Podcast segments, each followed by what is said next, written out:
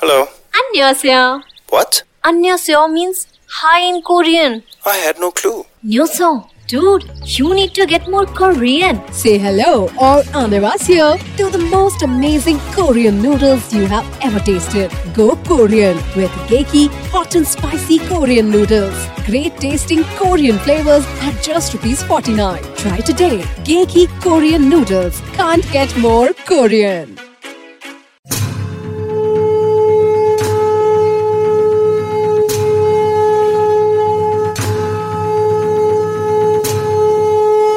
सूत्रधार पर सुनते हैं वेद व्यास की महाभारत।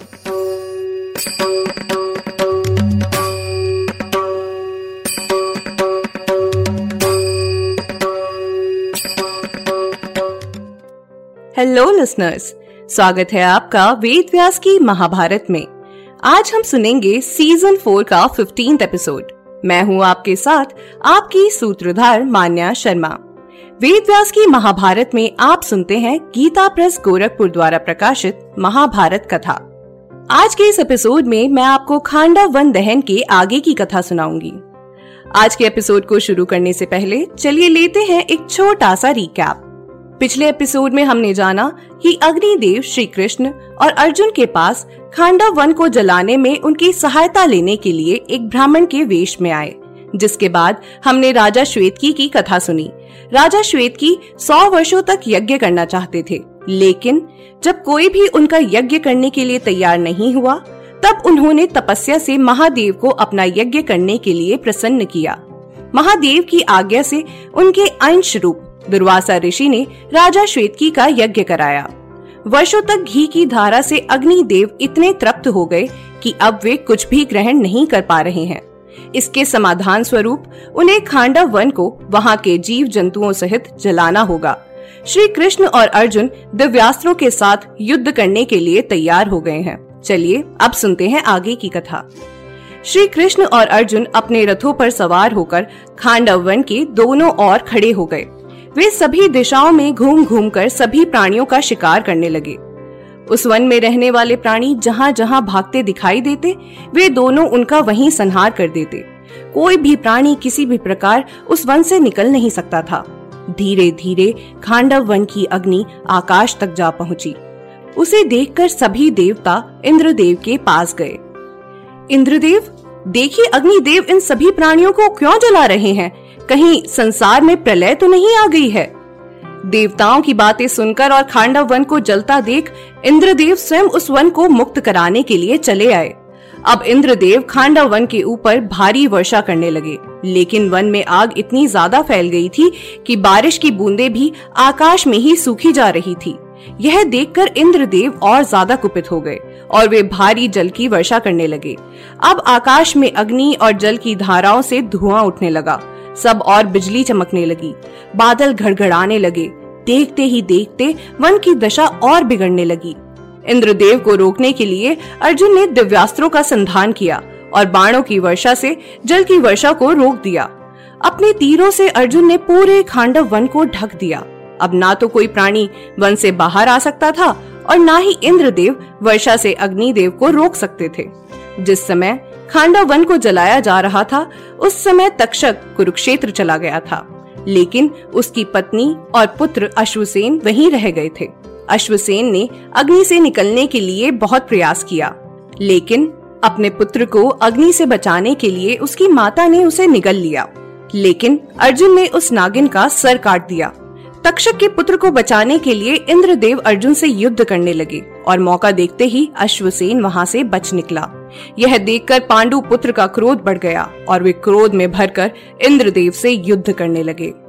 अर्जुन को युद्ध करते देख इंद्रदेव ने इंद्रास्त्र को प्रकट किया और देखते ही देखते वहाँ प्रचंड वायु चलने लगी। उसने समस्त समुद्र को सुखाकर मेघों को उत्पन्न किया, लेकिन वहीं दूसरी ओर अर्जुन उस अस्त्र का सामना करने में सक्षम थे। अर्जुन ने वायव्य अस्त्र का संधान किया।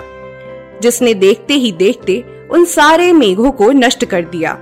उसी समय एक गरुड़ जाति के पक्षी ने भी श्री कृष्ण और अर्जुन पर हमला किया। यह पक्षी विष्णु गरुड़ से भिन्न था। यह देख नागों ने भी मिलकर उन पर भयानक जहर उगलना शुरू कर दिया।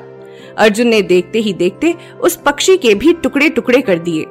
श्री कृष्ण और अर्जुन से युद्ध करने के लिए असुर, गंधर्व, यक्ष, राक्षस और नाग भी एकजुट हो गए।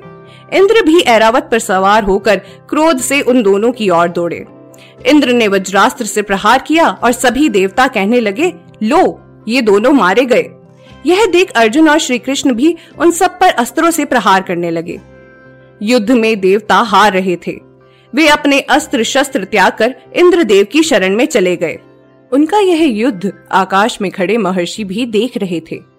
अब इंद्र भी उन दोनों का पराक्रम देखकर प्रसन्न हो रहे थे और बार बार उनसे युद्ध कर रहे थे। तब श्री कृष्ण ने अपने तेज से प्रकाशित होने वाले अपने दिव्य चक्र को सभी दैत्यों और प्राणियों के नाश के लिए भेजा। उस चक्र के प्रहार से पीड़ित होकर दानव, निशाचर और सभी प्राणियों के सौ सौ टुकड़े हो गए। उस समय श्री कृष्ण का स्वरूप बहुत भयंकर था। उनका यह रूप और खांडव वन की दशा देखकर सभी देवता पीठ दिखाकर वहाँ से भाग गए।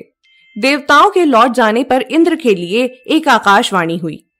भगवान वासुदेव तथा अर्जुन को किसी प्रकार युद्ध से जीता नहीं जा सकता। मेरे कहने से तुम इस बात को समझ लो।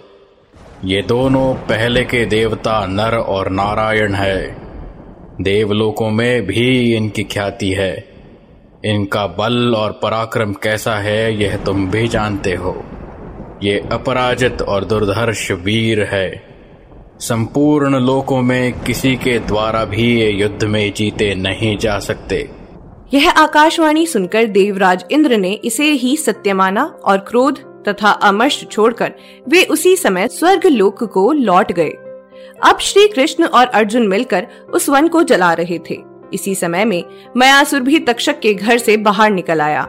उसने वहाँ से भागने का बहुत प्रयास किया, लेकिन उसका हर प्रयास विफल रहा। मैं दानव, दानवों के शिल्प शिल्पकारियों में श्रेष्ठ माने जाते हैं। जब उसने अपने आप को श्री कृष्ण और अग्निदेव से घिरा हुआ देखा, तब मयासुर अर्जुन की शरण में गया और बोला, मुझे बचाओ, मुझ पर कृपा करो। उसको इस प्रकार विनती करता देख अर्जुन ने उसे जीवन दान दिया। अग्निदेव ने पंद्रह दिनों तक खांडव वन को जलाया। उस वन की अग्नि में केवल तक्षक का पुत्र, अश्वसेन, मयासुर और शारंग नामक चार पक्षी ही जीवित बचे थे। अब मैं आपको बताती हूँ कि अग्निदेव ने उन पक्षियों को क्यों नहीं जलाया था। एक समय की बात है। धर्मज्ञों में श्रेष्ठ और कठोर व्रत का पालन करने वाले एक तपस्वी हुआ करते थे, जिनका नाम था महर्षि मंदपाल। वे अपनी सभी इंद्रियों को वश में करके हमेशा तपस्या में लीन रहा करते थे एक दिन वे अपनी तपस्या को पूरा करके अपनी देह का त्याग करके पितृलोक गए, लेकिन वहाँ जाकर उन्हें अपने तप और कर्मों का फल नहीं मिला इस प्रकार अपनी तपस्या को विफल हुआ देख वे धर्मराज के पास बैठे हुए देवताओं से कहने लगे, देवताओं, मेरी तपस्या द्वारा प्राप्त हुए ये सभी लोक मेरे लिए क्यों बंद हैं? मैंने कौन सा सत्कर्म नहीं किया है, जिसके कारण मुझे मेरे तप का फल नहीं मिल रहा है। आप मुझे बताइए, मैं उस लोक में जाकर वह कार्य अवश्य करूँगा। देवताओं ने उत्तर देते हुए कहा, ब्राह्मण, मनुष्य अपने साथ कुछ ऋण लेकर जन्म लेता है।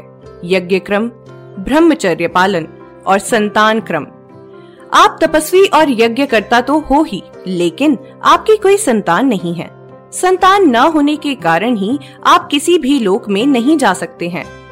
आप पहले संतान उत्पन्न कीजिए, फिर अपने अनुसार पुण्य लोकों का फल भोगिए।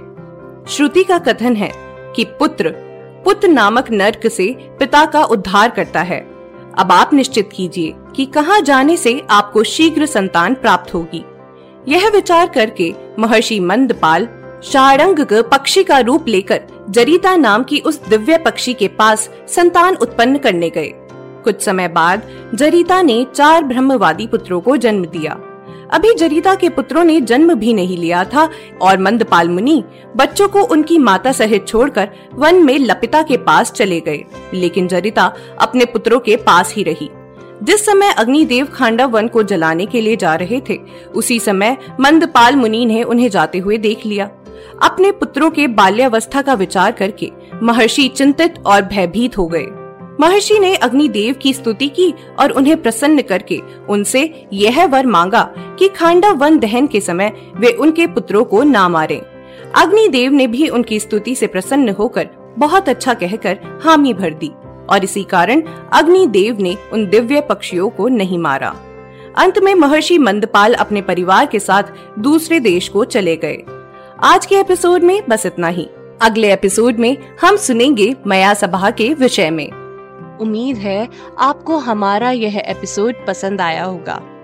अगर आप इस एपिसोड से रिलेटेड कोई भी सवाल पूछना चाहते हैं तो हमारे social media platform Twitter, Facebook, Instagram पर हमसे संपर्क कर सकते हैं। हमारा सोशल मीडिया हैंडल है माई सूत्रधार।